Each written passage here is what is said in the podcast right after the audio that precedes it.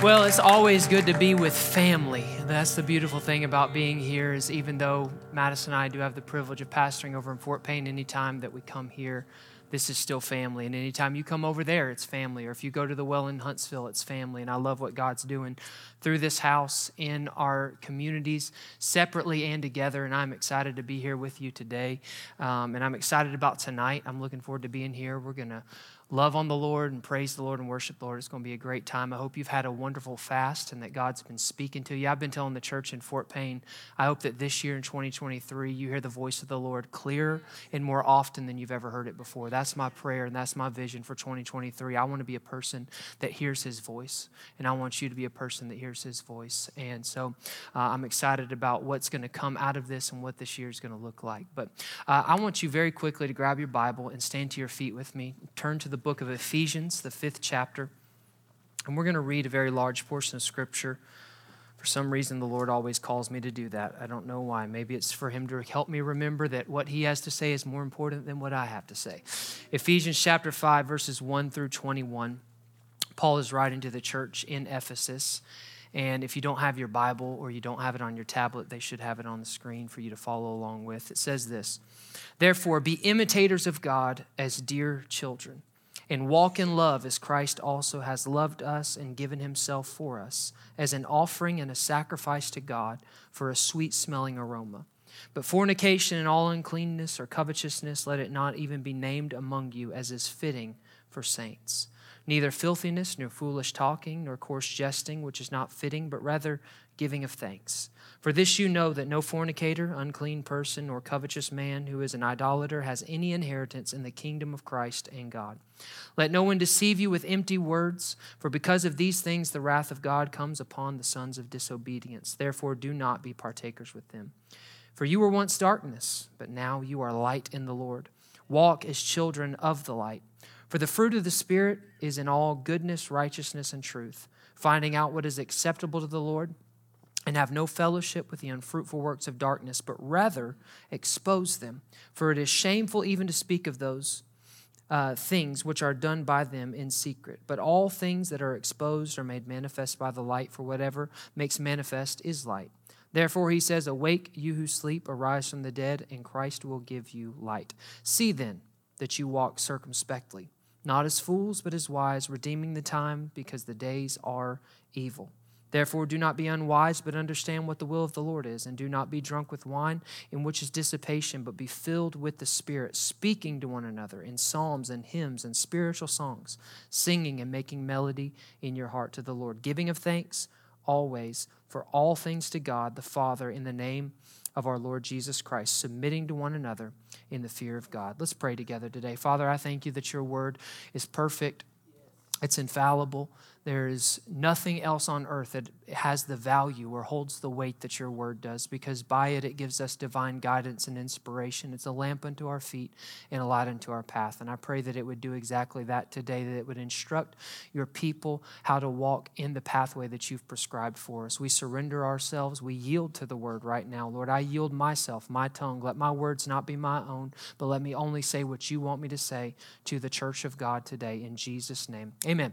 You can be seated in the house of the Lord. Once again, it's so great to be with you. I'm so thankful to my dad and uh, mom for allowing me to be here and speak the word this morning. And I'm thankful to Pastor Madison for being willing to fill in over in Fort Payne. Since the last time I was with you guys on a Sunday morning, which was back in July, we have uh, gotten a building in Fort Payne. And if you haven't heard that news, it's uh, just due to the faithfulness of God.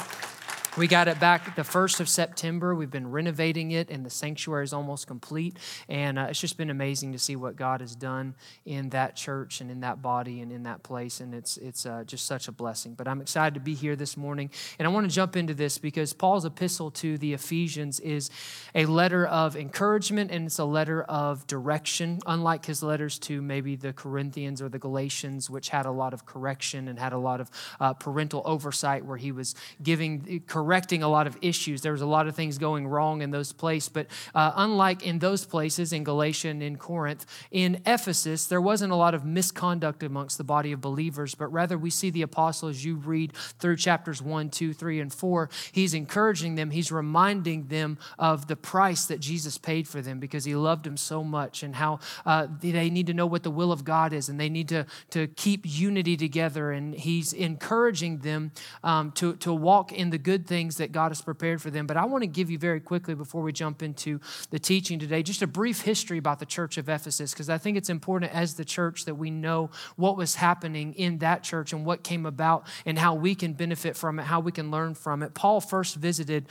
this prominent city that was in Asia on his second missionary journey. And on that first visit to Ephesus, he planted the church that we know as the church at Ephesus. When we read Ephesians, Paul was writing to this body that he had planted on his second missionary journey. But then he came back there upon his third missionary journey. And during that was somewhere between 54 and 58 AD. And he actually stayed in Ephesus for two to three years and taught regularly to the people of God there. So Paul invested himself. He didn't just plant a church and then run off and go somewhere and then write them letters. He actually came to Ephesus, spent two to three years. You can read this in the book of Acts, chapter 18. He rented out the school of Tyrannus and he taught, and people would come and they would bring their books of magic and they would burn them at the, at the services and they would forsake pagan worship and give their lives over to their creator who was god. And so paul had seen a great revival take place in ephesus. He'd seen a lot of people get saved and transformed but then uh, he also months later he met with the elders of ephesus. He called them together to an island to himself when he was on his way to be tried and he spoke with them and he gave them in essence a farewell greeting. And the bible says in the book of acts Acts that they all fell upon Paul and they wept and they mourned because they knew that his time was coming near, that he was going to be done with his tenure here on earth and he was going to pass on from this life and into the next. And so there was a deep love and connection between Paul and Ephesus because it shows us that in the book of Acts because they fell upon him, they wept, they cried, they, they, they were burdened for him. But then when this letter was penned, the book of Ephesians, it was while Paul was under house arrest in Rome.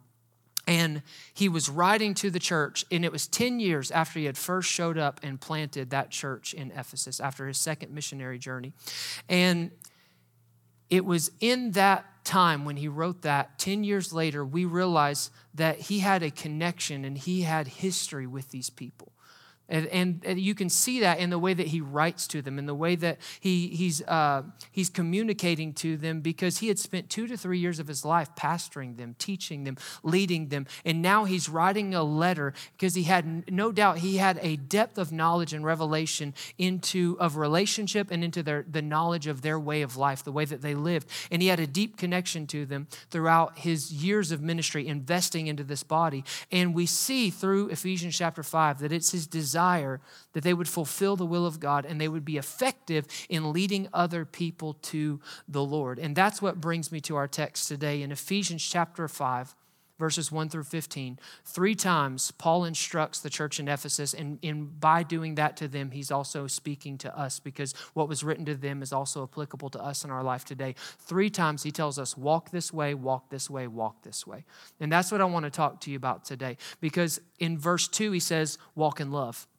In verse 8, he says, Walk as children of the light. And in verse 15, he says, To walk circumspectly, not as fools, but as wise, redeeming the time because the days are evil. And that's what I'd like to take a few moments and talk to you about today.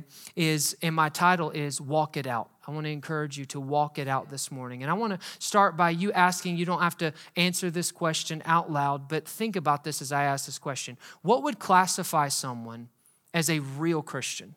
A true Christian, a bona fide believer of Jesus Christ, not somebody that attends church regularly, although that is great and that's healthy and that's helpful and that's good, and we should all be planted in the house of the Lord. Not just somebody that knows all the right things to do and all the right things to say, not someone that just claims to be a Christian. What truly classifies somebody as a believer of Jesus Christ, a follower, a true bona fide Christian? And I would say my definition, simply put, is this it's someone that walks like Jesus walked, it's someone that exemplifies the persona of his character and allows their life to be transformed into his likeness. That's the, the best definition that I can give you of being a Christian. It's to be like Jesus. Because Jesus, through his time on earth, he was our chief example, he was our high priest, he was our picture of perfection. And Paul begins this chapter, Ephesians chapter 5, verse 1, by saying, Therefore be imitators of God as dear children. That word imitators, as you look it up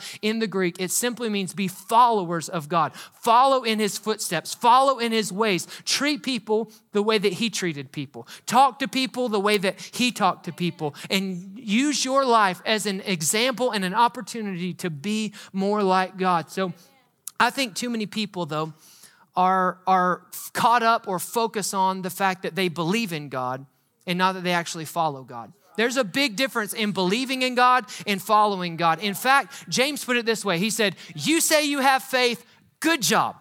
That's literally what the Bible says. You say you have faith. Great job, everybody. Give yourself a round of applause. Guess what? Even demons believe in God and they tremble and are terrorized at the very thought of Him. So it's not enough just to believe in God. The thing that changes you from being a sinner to being someone that's actually following after God, somebody that is saying they're a Christian and actually living like a Christian, is are you following after Him? Because James said, faith without works is dead. That means that if you just say, I believe in God, God, that's not enough to get you to heaven. That's not enough to make you effective here on the earth. You have got to put action to your words. So it's not just believing in God, it's following God.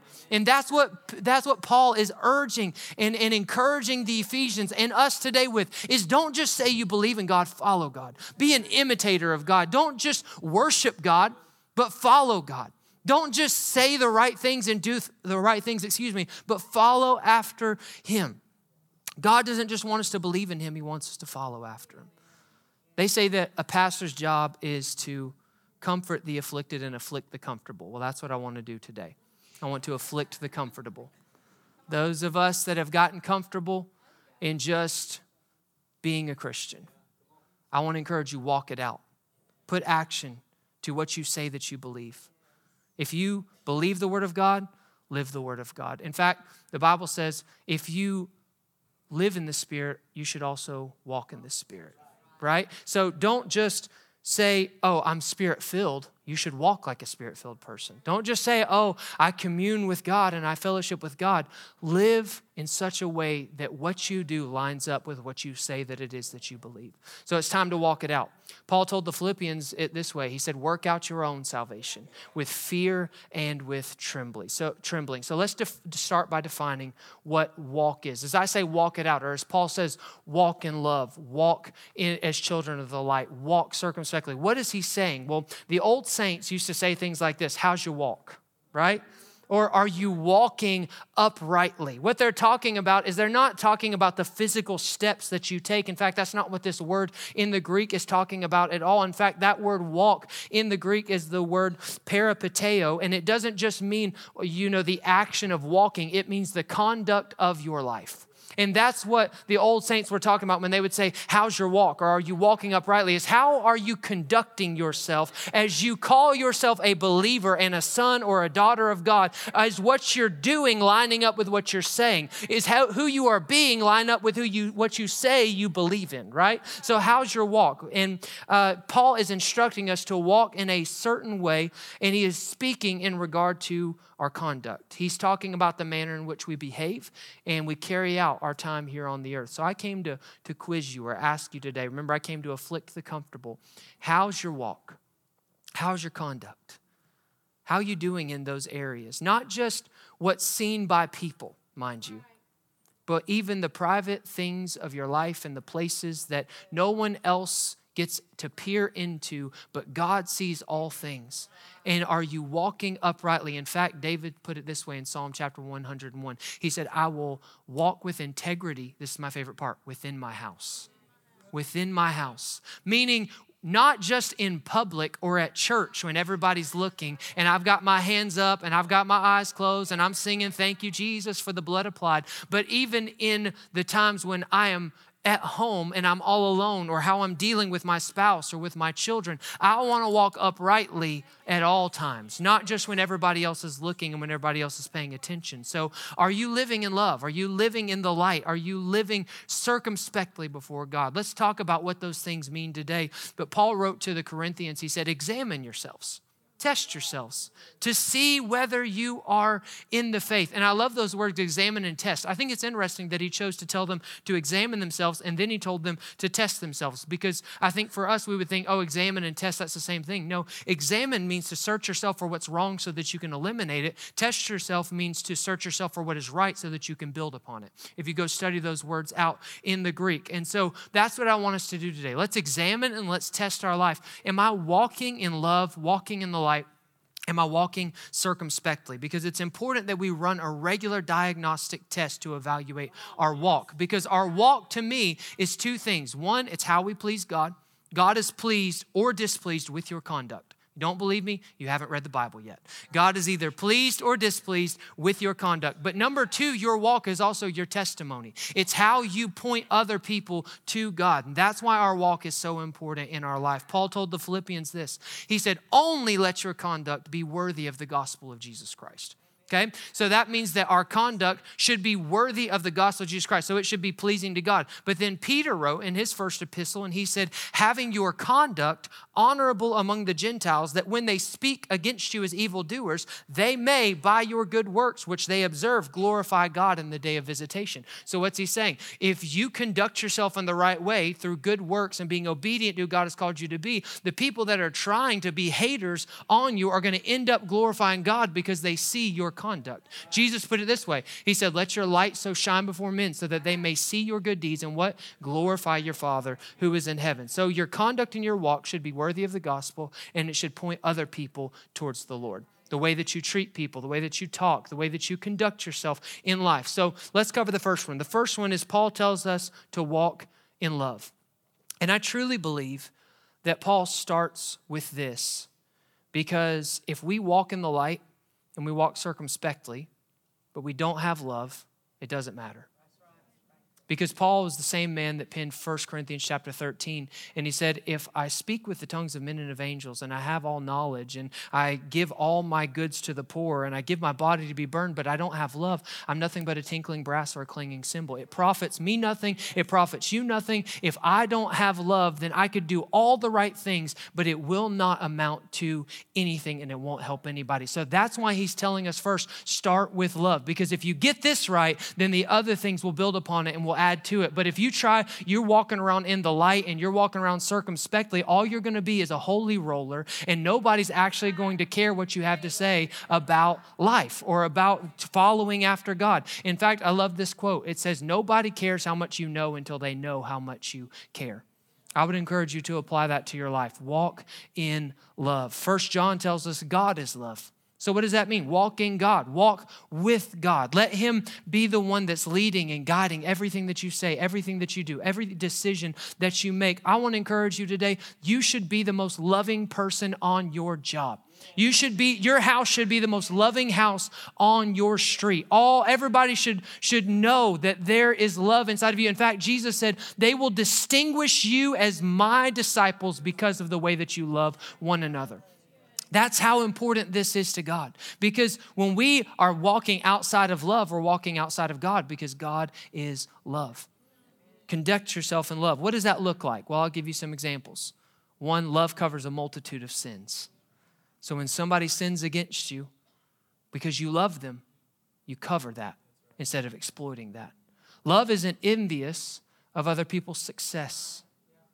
In fact, that's what 1 Corinthians 13 says. It says, Love does not envy. And when we think of envy, I think a lot of times we think of bass boats or houses or jobs or, or things like that. But what about just when somebody does something a little bit better than you do it? Right? What about when somebody gets the break that you wish that you had gotten, or somebody gets to do something that you wish and they become successful? When you are envious of that, you are not walking in love. And so we have got to examine ourselves, and that's where you take a good, solid look inside and you allow the Holy Spirit to search you and say, God, is there any area in my life that I'm envious? Because if I am, I'm not walking in love, because love doesn't envy. So if I'm envious, then obviously I'm not walking in love. Is there any person in in my life, at my job, in my family, in the church, even, that I've become envious of that person, help me because I want to walk in love. Because love doesn't envy. Love also will cause you to lay your life down for the sake of others. In fact, that's what Jesus said no greater love has any man than this, than they would lay down their life for their friends.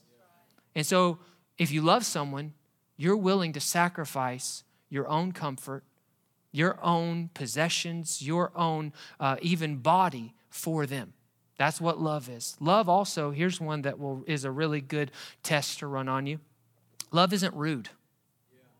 That's what it says in 1 Corinthians 13. Love does not behave rudely. So, guess what? If you behave rudely to the person in the drive through at McDonald's that messed up your $5.99 combo and you are just so, so upset about it, you should have gone to Chick fil A and it wouldn't have happened. I can say that. I can say that because we have a Chick fil A in Fort Payne. You guys don't, so I get it. Um, you know, but maybe try Zaxby's. I don't know. But if you are behaving rudely to that person, guess what? You're not walking in love. You can say you love people all you want.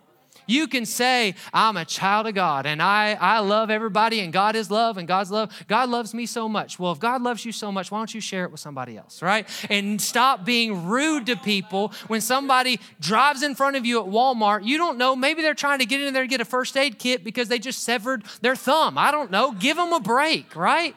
Like, don't be so on edge all the time. And I'll tell you what, when you walk in love, you will be a more patient person. Because that's the first thing that it says in 1 Corinthians 13 love is patient. And if you are short on patience, you're short on love.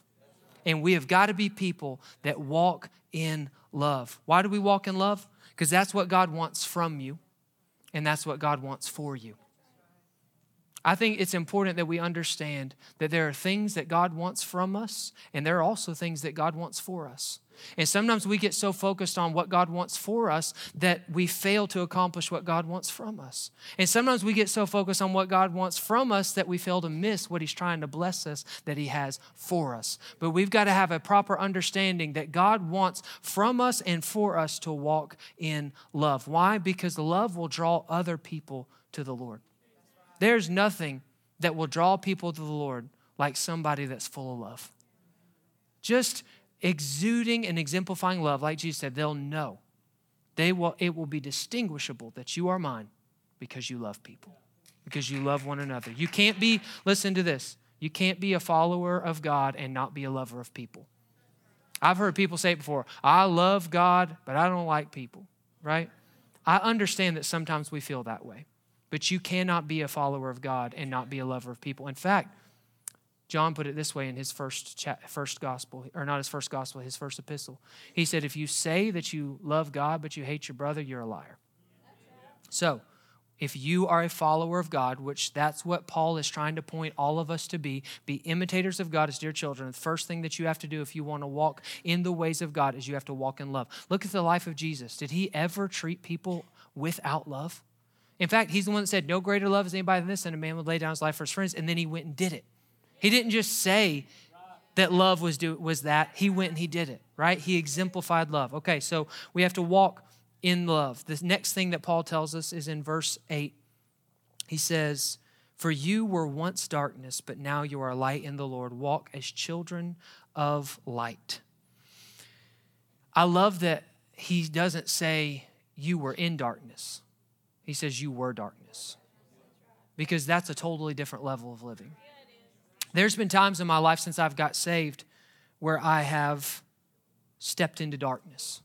and I was in darkness. Or maybe it's like when you go to the Mardi Gras outreach, you're going to be in darkness, but you're not a part of that darkness. You're a light in the midst of the darkness. But before you get saved and before you come to know God, you're not just in darkness, you are attributing to the darkness. You're a part of the darkness. But the beautiful thing is that we were once darkness. In fact, I love earlier that song we sang, um, I'm reminded of who I was. I, I, I, can remember that I used to be somebody that was a part of darkness. I wasn't just in it, I wasn't just hanging out around it, I was adding to the darkness. But now you're not just in the light, you are light. In fact, Jesus put it this way He said, You are the light of the world. Why? Because the light is living inside of us. And if the light is living inside of us, then it should come out of us. And we've been transformed from who we once were to who we now are. And thanks be to God that by His grace and by His mercy, we who were once darkness, we're now light. We may live in a world that's dark, but we're not a part of the darkness anymore. We are walking as children of the light. He called us and chose us to be the radiance of His glory to the world. That's an, it's an amazing thing, but it also comes with a great level of responsibility. But Paul said, Walk as children of the light, finding out what is acceptable to the Lord. That shows me that walking in the light is pleasing to God. That's why in 1 John chapter 1, verse 7, it says, If we walk in the light as he is in the light, we'll have fellowship one with another, and the blood of his son will cleanse us from all sin. So it's pleasing to God when his children walk as children of the light. And once again, it points other people to him. Because Paul goes on to say this don't have any fellowship with unfruitful works of darkness, but rather expose them. Okay? That word expose means to convict or convince with solid evidence. Now, I think that there's a lot of us that we would love to walk into work tomorrow morning and convict the people around us of sin. But a lot of times we think that the way that that's going to happen is by telling them about their sin or telling them that they're living as darkness, or telling them that what they're doing is wrong. But that's not what the Bible says here. It says, rather expose them, convict, or convince them. How? By walking as children of the light. Not by telling them about what they're doing, but by showing them by what you're doing. That you walk into light, into work, and you are a light that exemplifies and it exposes. And all of a sudden, it's just like when, when, when you turn on the lights in a room. It's like uh, the other night, Zoe woke up in the middle of the night and I ran into her bedroom and I didn't turn the light on because, you know, if you guys, how many parents know that like you don't turn the light on because that may be the, the thing that like they're not going back to sleep once the light comes on, right? So you're just like, and I stepped on a toy and I swear like it was, it, it, it wasn't a Lego, but it was like like there's Legos and then there's like whatever I stepped on, okay? Because like everybody's like, oh, the pain of stepping on Legos. Um, and then I'm like, don't scream because like I'm gonna wake her up, right? But it got me to the point where I had to turn the light on. And once I turned the light on, I realized it was like walking through a minefield. I mean, that, that floor was just, it was right after Christmas. It was just covered with stuff. And there was no way I could have gotten to her without the light. But what did the light do? It exposed the things that were hindrances or that were going to bring about destruction to my feet, right? But to my bare feet that night. And so what we do is when we come into a situation and we're living as the light, we are exposing those things in people's life. Not and, and it may be through something that you say, but it's not by you going around saying, "Hey, uh, you know that that looking at porn's wrong. Hey, you know that drinking too much is wrong. Hey, it's not that you are are convicting them or convincing them by compelling speech or by, you know, breaking the Bible over their head. It's by simply being a person that lives in the light. By, so we convict people by walking as children of the light. Um, and as we do that, it exposes darkness in other people's life and it manifests sin and shame that they're walking in to the point where they wonder, how do I get what they have? How do I walk in the light the way that they're walking in the light? And that gives you an open door to share the love of God and the gospel. I think a lot of times we try to share the gospel to people that aren't open to the gospel. And I don't know about you, but anytime I've tried to pour something into a container that already had a top on it, I didn't make anything but a mess.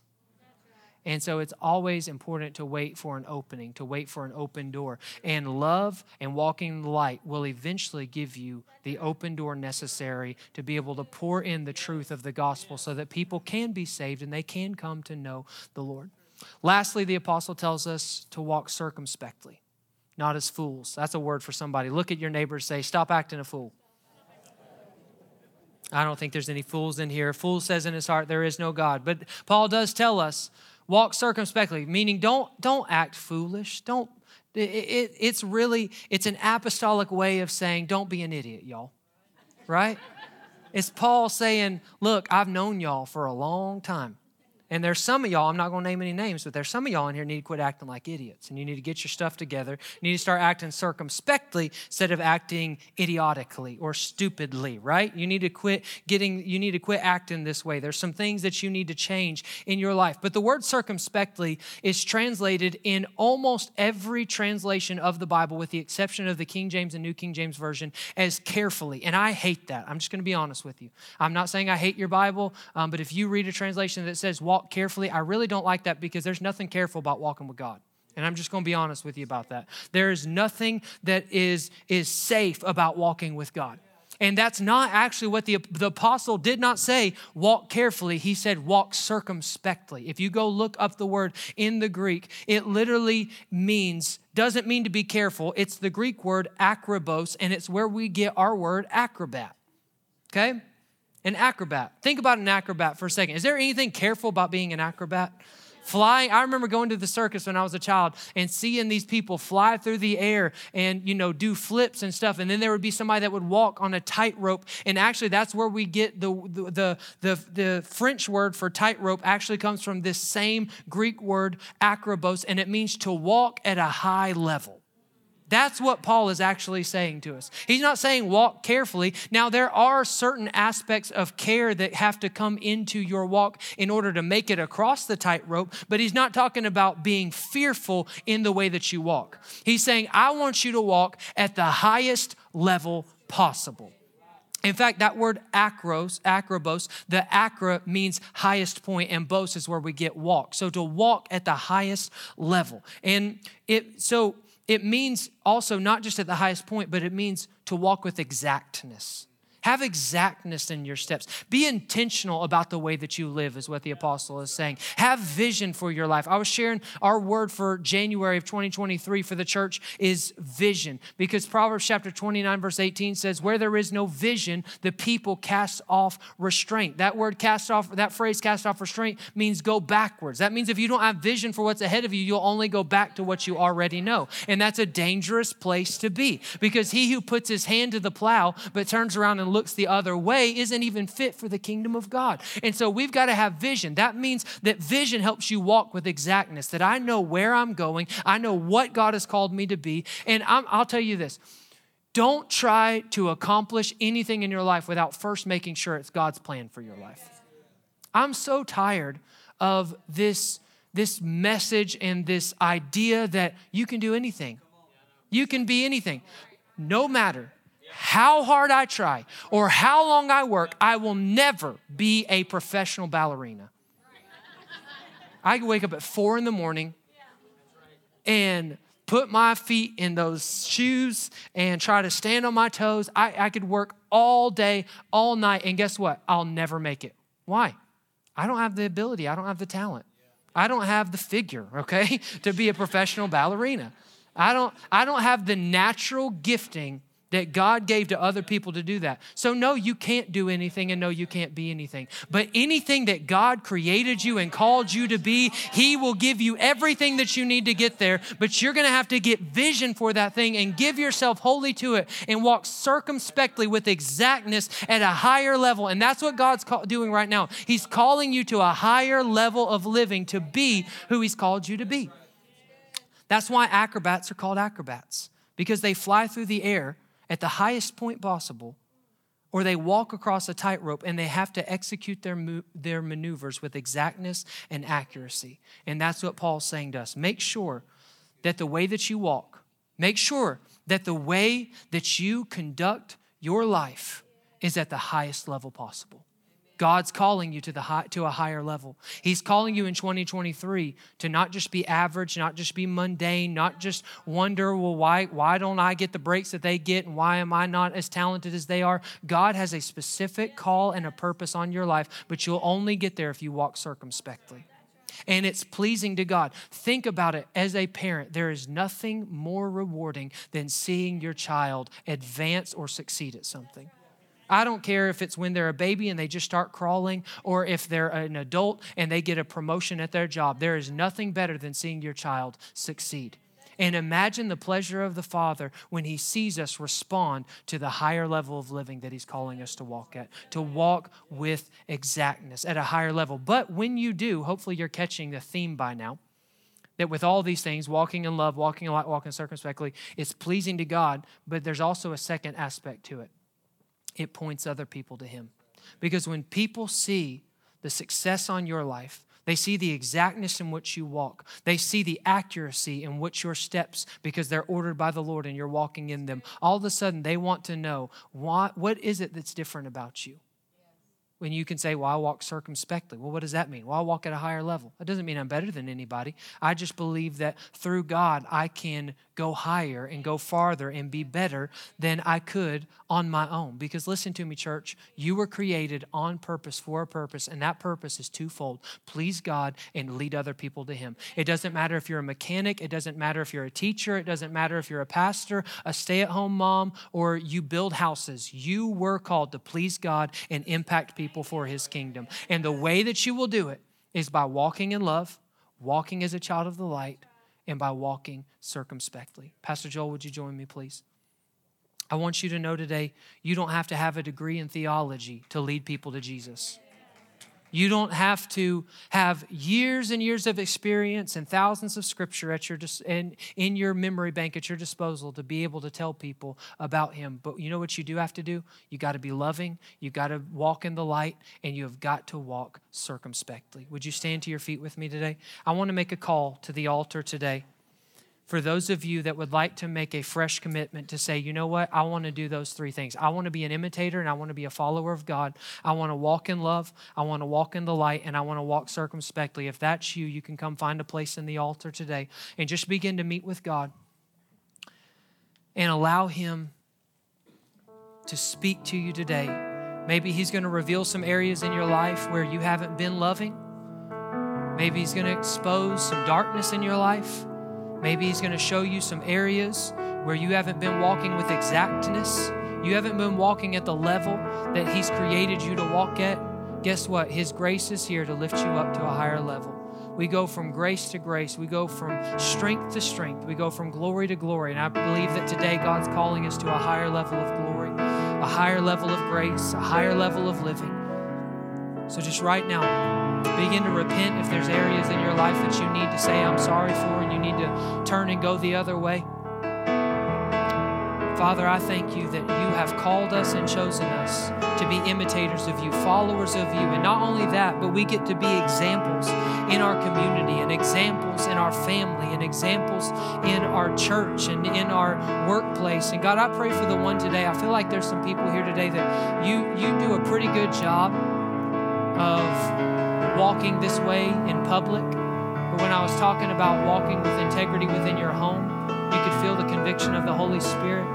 And I pray for grace for you today that you would be able to walk this way at home not just when everybody else is looking and they know at work you're a Christian, and they know at church that you're a deacon, and they know in the when you see them at the ball game or at the store, they know you go to the well. But I'm talking about when you're at home and you're with just your spouse or you're with your children or you're all by yourself. I'm praying right now that God would give you the victory in that area to be able to be this type of person at all times, realizing that God sees all, knows all, and He helps us in everything. So I'm praying for that grace for you. Have your way.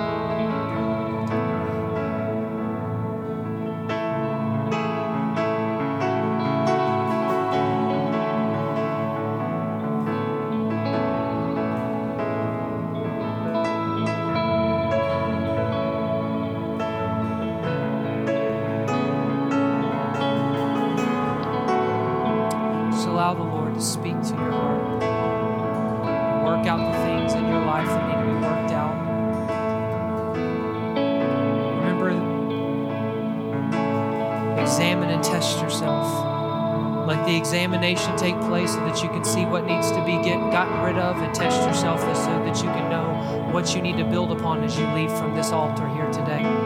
And I would encourage you, don't leave this without vision today so that you can walk with exactness, so that you know the exact steps that He wants to lead you in and guide you in. And I want you to know today, God doesn't, His will is not for you to walk with blurry vision, but His will is for you to walk with perfect vision. He'll give you wisdom. He'll give you every step of the way. You might not know five steps ahead, but He'll definitely give you the next step that you need to make. He'll show you what you need to do. Ask Him for it, He'll reveal it to you. Father, I thank you that you're a good Father. I thank you for the love and the compassion and the tender grace and mercy that you have for your people and for your church. And Lord, as I was reminded this morning, we can't do any of these things apart from you. And so, more than anything, I ask that you would fill every single heart fresh and new with your Holy Spirit and with a desire to do what is right so that we can fulfill the plan and the calling and the purpose that you have for us. And Lord, I pray that you would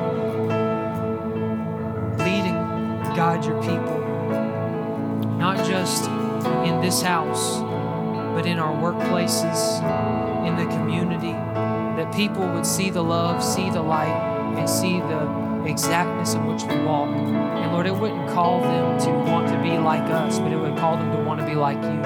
Because as they get closer to us, they realize that we're only imitating what we see in you and who you are. So, Lord, let us lead people to you so that they can see your glory and see your grace and your compassion. Lord, I pray that this would be a week and this would be a year that we lead many people to you, not just in the church, but even outside the church. Lord, I pray that you would equip the saints for the work of the ministry. And we just say thank you for everything that you're doing in our midst. In Jesus' name, amen. If you need to stay in the altar, you're welcome to do so today. But for those of you that are still in your seats, I want to speak a blessing over you today. If you just lift your hands and receive this, may the Lord bless you and keep you, cause his face to shine upon you, be gracious unto you lift up his countenance upon you. May he keep you in his peace.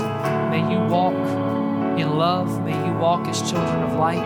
And may you walk circumspectly, redeeming the time because the, we are living in evil days. But I know that the God that is inside of us is greater than he that is in this world, and he will prepare you you for everything that you need so that you can accomplish every good work. I speak a blessing over you today in Jesus' name. Amen. Amen. Don't forget, we'll be back together tonight at 6 p.m. We hope to see you. Love you. Have a great week.